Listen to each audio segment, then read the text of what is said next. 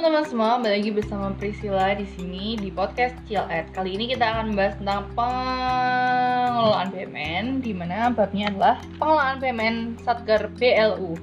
Nah, jadi BLU ini kan kita udah tahu ya, di mana pengelolaannya tuh beda dengan eh, satker-satker lain pada umumnya, karena memang BLU ini memiliki sistem kerjanya sendiri ya.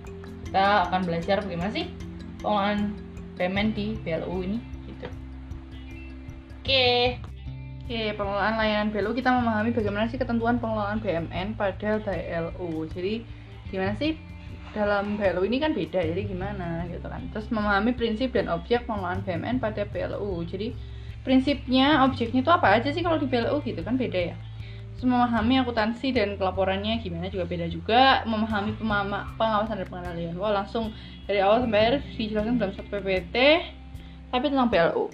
Jadi BLU ini kan instansi di lingkungan pemerintah yang terbentuk untuk memberikan layanan kepada masyarakat berupa penyediaan barang dan jasa yang dijual tanpa mengutamakan hmm, keuntungan ya dan melakukan kegiatan didasarkan pada efisiensi dan juga produktivitas. Jadi intinya dia memberikan pelayanan kepada masyarakat tanpa mengambil keuntungan.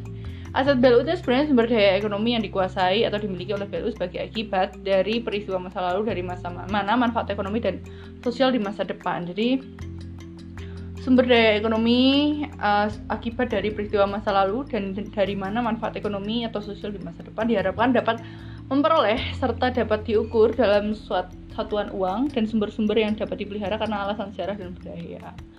Jadi aset-asetnya ini masa sekarang dan masa untuk manfaat ekonomi masa depan jadi diukur menggunakan satuan uang gitu ya intinya. Di mana uh, sebelum menjadi value itu kan kita menjadi satu PNBP sumber pendapatan kalau satu PNBP kan dari jasa layanan ya dari dari jasa layanan PNBP-nya so, uh, seluruh pendapatan harus di store tapi kas negara. Baru kita boleh meminta dana dari KPPN dari pusat ya. Dapat menggunakan PNBP fungsional atas izin ya. Pokoknya izin Menki dulu dan tidak mempunyai fasilitas keuangan. Nah jawabannya dengan SPM ya. Surat perintah membayar. Nah sisa anggaran lebih dari akhir tahun tidak dapat digunakan lagi. Harus disetorkan ke kas negara di mana kekayaannya tidak dipisahkan. Kalau BLU ini motifnya kan non profit, di mana memberikan layanan kuasi publik, goods, tidak internal service, service dan bukan administratif. Jadi bukan internal tapi keluar ya. Melayani memang untuk masyarakat, tapi bukan profit. Not for profit. Tidak untuk profit. Di mana dia mempunyai PNBP yang signifikan yang mana lebih dari 15 miliar ya banyak ya value ini sebenarnya. Dapat menggunakan secara digunakan secara langsung ya karena memang dia mengelola sendiri dananya dan memiliki fleksibilitas keuangan dan pertanggungjawaban dengan SP3B bukan SPM ya. Dan surplus dapat digunakan di tahun berikutnya. Kayak negara tidak dipisahkan tapi masih tidak dipisahkan. Kalau BUMN ini benar-benar lepas dari pemerintah gitu ya. Mana motif profit memberikan layanan private goods atau rivalry and excludability? Rivalry excludable. Maksudnya dia khusus dan memiliki saingan. Terus seluruh pendapatan operasional mampu menutupi seluruh operasional belanja pendapatan operasionalnya itu mampu menutupi seluruh biaya operasional dan investasi juga di mana pendapatan usaha bukan merupakan PNBP ya mempunyai otonomi fleksibilitas manajerial yang luas banget bukan cuma keuangan tapi manajerial juga dan pendapatnya bukan PNBP ya tapi memang pendapatan dia dan surplus dapat digunakan untuk investasi langsung dan mampu berkontribusi terhadap PNBP laba pemerintah. Kekayaan yang dipisahkan dan ini bisa berkontribusi terhadap PNBP melalui laba pemerintahan. Oke okay, next. Untuk ketentuan pengelolaan BLU ini kan pengadaan barang dan jasa oleh BLU dilakukan berdasarkan prinsip efisiensi ekonomis dan sesuai dengan praktek bisnis yang sehat ya walaupun mengelola sendiri uangnya memiliki kebebasan pengelolaan uang tapi tetap harus efisien dan ekonomis barang inventaris dari milik BLU dapat dialihkan kepada pihak lain atau dihapuskan berdasarkan pertimbangan ekonomis jadi melihat apakah dia masih bisa digunakan atau lebih efisien pada digunakan pihak lain dan lain sebagainya. Pengalihan kepada pihak lain dilakukan dengan cara dijual, dipertukarkan atau dihibahkan. Di mana penerima hasil penjualan barang inventarisasi sebagai akibat dari pengalihan merupakan pendapatan. Jadi maksudnya pendapatan ya. Di BLU-nya sendiri bukan pendapatan negara gitu. Tanah dan bangunan BLU disertifikatkan atas nama pemerintah Republik Indonesia atau pemerintah daerah yang bersangkutan. Oke, sertifikatnya Indonesia atau Pemda. Jadi BLU itu tidak mengalihkan ataupun menghapus aset tetap ya. Jadi kecuali ada persetujuan dari pejabat yang berwenang. Jadi sebenarnya dia tidak mengalihkan atau menjual si aset-asetnya sebenarnya. Karena memang itu milik dia kan dan tidak menghapus juga. Soalnya memang pejabatnya memang minta hapus itu ya. Terus prinsip manajemen aset manset sebenarnya manajemen aset dari BLU ini tidak mengganggu kegiatan pemberian pelayanan umum pada masyarakat ya biaya dalam rangka pelaksanaan kerjasama juga tidak dibebankan pada rupiah murni APBN jadi nggak membebani pelaksanaan kerjanya itu nggak membebani APBN karena memang dia mengelola sendiri keuangannya di mana aset BLU ini dapat digunakan sebagai dasar penerbitan surat berharga setelah mendapatkan izin dari Menteri Keuangan. Jadi ada surat berharganya.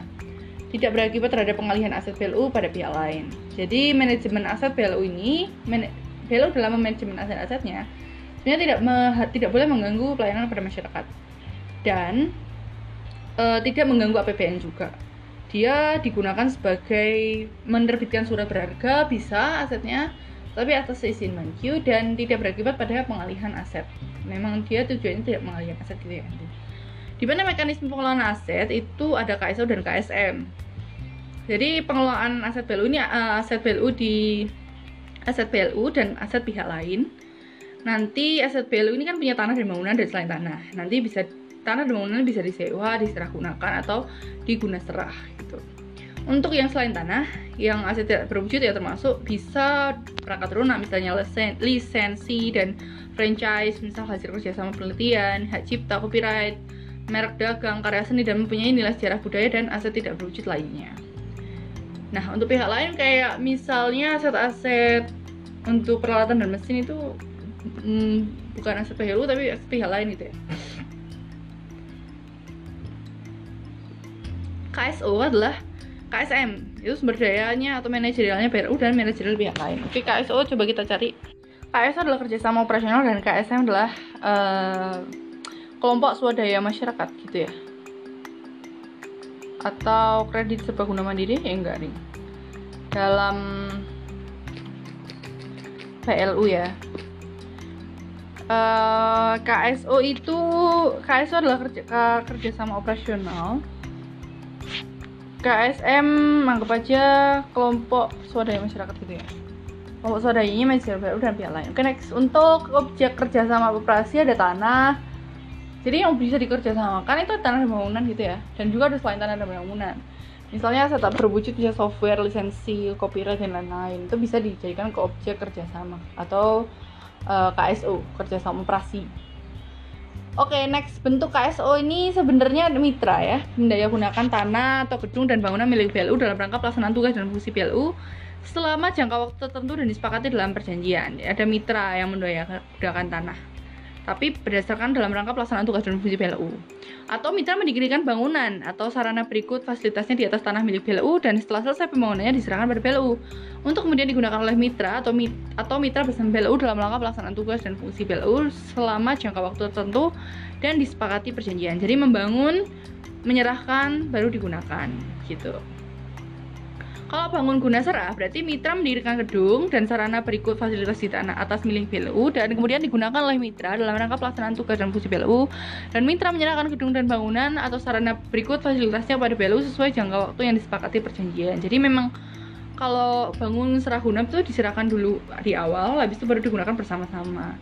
Kalau yang ini kita mitra melaksanakan menyerahkan uh, menggunakan sesuai tugas dan fungsi BLU dan baru menyerahkan fasilitas pada BLU. KSO kerjasama operasional tanah bangunan dan gedung misalnya pendaya gunaannya dilakukan berdasarkan putusan pimpinan BLU jadi BLU yang memutuskan boleh nggak sih kerjasama ini? Jangka waktunya per tahun per bulan atau per hari gitu ya. Jadi bisa terserah.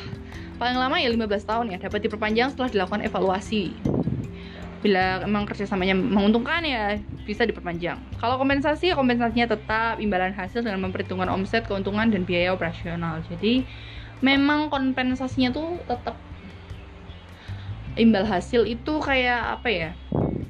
Keuntungan dari membangun itu tuh ada ada imbal hasilnya. Kalau kompensasi itu memang pembayaran yang tetap dibayarkan mitra kepada PLU gitu Pemilihan mitra juga bisa dengan penunjukan langsung terhadap calon mitra menggunakan permohonan KSO tanah dan bangunan. Jangka waktu pendirian gedung dan bangunan.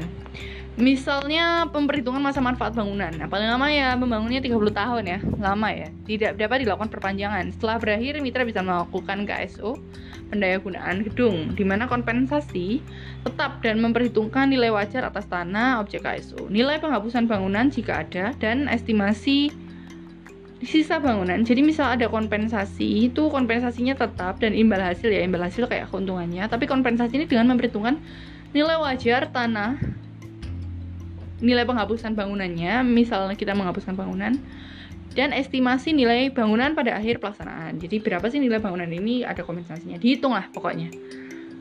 Kalau kita mendirikan bangunan gitu ya. Kalau yang satunya kemat tadi kan pendaya gunaan doang, jadi dia cuma menggunakan aja, nggak nggak dari mendirikan itu ya. Pemilihan dilakukan dengan mekanisme lelang. Nah, karena pendirian harus konstruksinya tuh harus bagus, jadinya harus dilelang seperti itu ya. Untuk kerjasama operasi selain tanah dan bangunan, misalnya jangka waktu sesuai perjanjian dan dapat dilakukan perpanjangan. Kompensasi berupa kompensasi tetap dan imbal hasil dan atau manfaat ekonomi lainnya. Pemilihan mitra melalui mekanisme penunjukan langsung, perizinan atau lelang terhadap calon mitra yang ditetapkan PLU. Jadi penunjukan langsung ya kalau selain tanah. Kalau aset pihak lain misalnya jangka waktu sesuai perjanjian dapat dilakukan dengan perpanjangan, kompensasi berupa imbal hasil doang, um, bukan kompensasi tetap ya, imbal hasil dan pemilihan mitra dilakukan melalui lelang. Mitra uh, kerjasama mitra, oke KSM itu kerjasama mitra dilakukan berdasarkan keputusan pimpinan BLU. Bentuk KSM-nya adalah pendaya gunaan aset dan pendaya gunaan aset SDM BLU dan SDM Mitra. Jangka waktu berarti ini tentang B, uh, SDM ya tentang mendaya gunakan SDM di BLU-nya boleh berarti ini kayak apa ya mungkin cleaning service itu yang bisa dipekerjakan di PLU atau gimana? Kurang tahu Mari kita baca lagi. Jarak jangka waktunya ya paling lama lima tahun ya dapat diperpanjang sesuai dengan hasil evaluasi dan penyesuaian perjanjian. Lima tahun dapat diperpanjang sesuai hasil evaluasi dan penyesuaian perjanjian. Kompensasi berupa imbalan sesuai perjanjian dan kepemilihan mitra dilakukan melalui mekanisme lelang okay, next Pemilihan mitra yaitu penunjukan langsung ya terkait KSO mitra yang pendayagunaannya tanah atau gedung bangunan milik BLU dalam rangka pelaksanaan tugas dan fungsi. Selama jangka waktu tertentu yang disepakati dalam perjanjian, pemilihan mitra dilakukan dengan mekanisme penunjukan langsung terhadap calon mitra yang mengajukan permohonan. Jadi ada yang memohon, ya kita kasih lah daripada asetnya nggak berguna kan mending kita manfaatkan oleh mitra kita dapat kompensasi telur dan hasil gitu untuk lelang lelang itu kayak mitra yang mendirikan bangunan atau sarana berikut fasilitasnya di atas tanah milik BLU jadi lelang itu ketika tanah dan bangunan itu didirikan dari konstruksi. Setelah selesai pembangunannya diserahkan pada BLU baru untuk kemudian digunakan oleh mitra atau mitra bersama BLU dalam rangka pelaksanaan tugas dan fungsinya. Selama jangka waktu tertentu dan disepakati dalam perjanjian gitu. Pemilihan mitra dilakukan dengan mekanisme lelang. Nah, KSO sendiri um, aset lain juga dengan lelang. Misalnya kayak peralatan dan mesin, oke ngerti-ngerti. Jadi pihak lain itu maksudnya untuk peralatan dan mesin yang kayak apa ya, kayak komputer dan lain-lain itu bisa dengan mitra pihak lain atau aset pihak lain yang mana nanti kita lelang siapa yang mau mm, mengadakan komputer atau lain-lain mesin apa gitu-gitu. Selanjutnya digunakan dalam pemberian pelayanan umum BLU sesuai jangka waktu tertentu dan disepakati pemilihan mitra dilakukan dengan mekanisme lelang di mana KSM adalah pendaya gunaan aset BLU atau mitra dalam rangka menghasilkan layanan dan menggunakan penyertaan sumber daya manusia atau kemampuan manajer yang dimiliki BLU jadi dipakai lah orangnya Pemilihan mitra selain gedung dan bangunan tuh kayak gimana sih? Yaitu pemilihan mitra terhadap KSO selain aset tanah dan bangunan dapat melalui mekanisme penunjukan langsung ya. Nih, ini penunjukan langsung atau lelang terhadap calon mitra. Di mana mekanisme mitra tersebut ditetapkan lebih lanjut oleh pimpinan PLU yang memutuskan pimpinan PLU di mana KSM pendaya gunaan aset PLU dalam mitra dalam jangka menghasilkan layanan dengan menggunakan menyertakan sumber daya manusia kemampuan manajerial yang dimiliki PLU dengan mekanisme perizinan ditawarkan pada pada PLU Oke, KSM juga ditetapkan oleh PSU jadi sebelum melaksanakan KSO dan KSM harus ada perencanaan. Maksud dan tujuan serta bentuk KSM ini um, hasil jadi ada maksud dan tujuan dari pembentukan KSO dan KSM ini dari hasil analisis dan evaluasi dari aspek teknis, spesifikasi, kualifikasi terkait objek dan KSM, hasil analisis tentang keuangan, hasil analisis tentang hukum, rencana KSO dan dicantumkan dalam RPA. Jadi apa aja sih yang direncanain yaitu maksud dan tujuannya itu apa sih?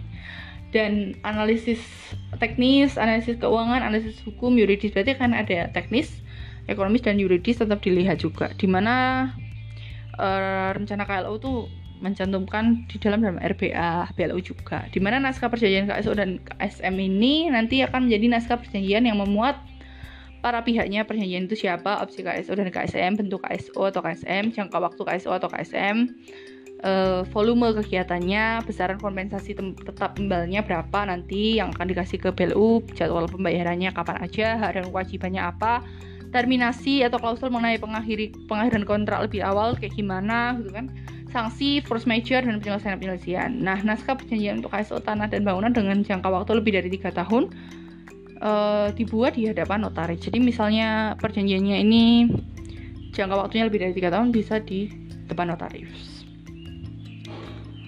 Untuk akuntansi dan pelaporan BLU, jadi uh, dari pelaporan juga perlu di um, apa ya dilaporkan ya aset-aset Belo ini. Di mana yang pertama Belo menggunakan pencatatan terhadap setiap transaksi pelaksanaan pengelolaan aset. Nah, pendapatan yang diperoleh dari pelaksanaan pengelolaan aset ini menggunakan mekanisme KSO dan KSM itu. Bagaimana dimaksudkan dalam pasal 7 merupakan pendapatan BLU yang dapat digunakan langsung untuk membiayai belanja BLU sesuai dengan RPA. Pendapatan dicatat sebagai PNBU, PPN, BPBLU. Oke, jadi ada masuk APBN, tapi nanti masuknya ke PNBP BLU, cuma laba-laba doang yang masuk ke sana gitu ya cuman pengelolaan asetnya juga um, tetap BLU yang mengelola. Di mana tanah milik BLU yang akan didirikan bangunan di atasnya oleh mitra kepada KSO tanah dan bangunan pada saat penyerahan diklasifikasi menjadi aset lainnya. Jadi bangunan di atasnya di bangunan di atasnya oleh mitra KSO tanah dan bangunan pada saat penyerahan direklasifikasi menjadi aset lainnya. BLU berupa aset kemitraan dengan pihak ketiga dengan raja BLU jadi tanah itu ya kalau mitra pengen bangun apa ya silahkan. Terserah dia dan nanti akan direklasifikasikan. Peralatan dan mesin milik mitra tidak dicatat sebagai aset. Jadi memang yang menjadi aset mitra untuk kerjasama operasional ini atau kerja KSM ini memang cuman tanah atau aset-aset tetap kayak tanah bangunannya gitu kalau alat-alatnya nggak masuk pengawasan dan pengalian tuh pemimpin BLU melakukan pengawasan ya terhadap pengelolaan aset BLU berada dalam pengawasannya di mana pimpinan BLU menetapkan standar pedoman yang dilakukan sebagai di BPNK. Oke, terima kasih atas pertemuan hari ini. Sekian.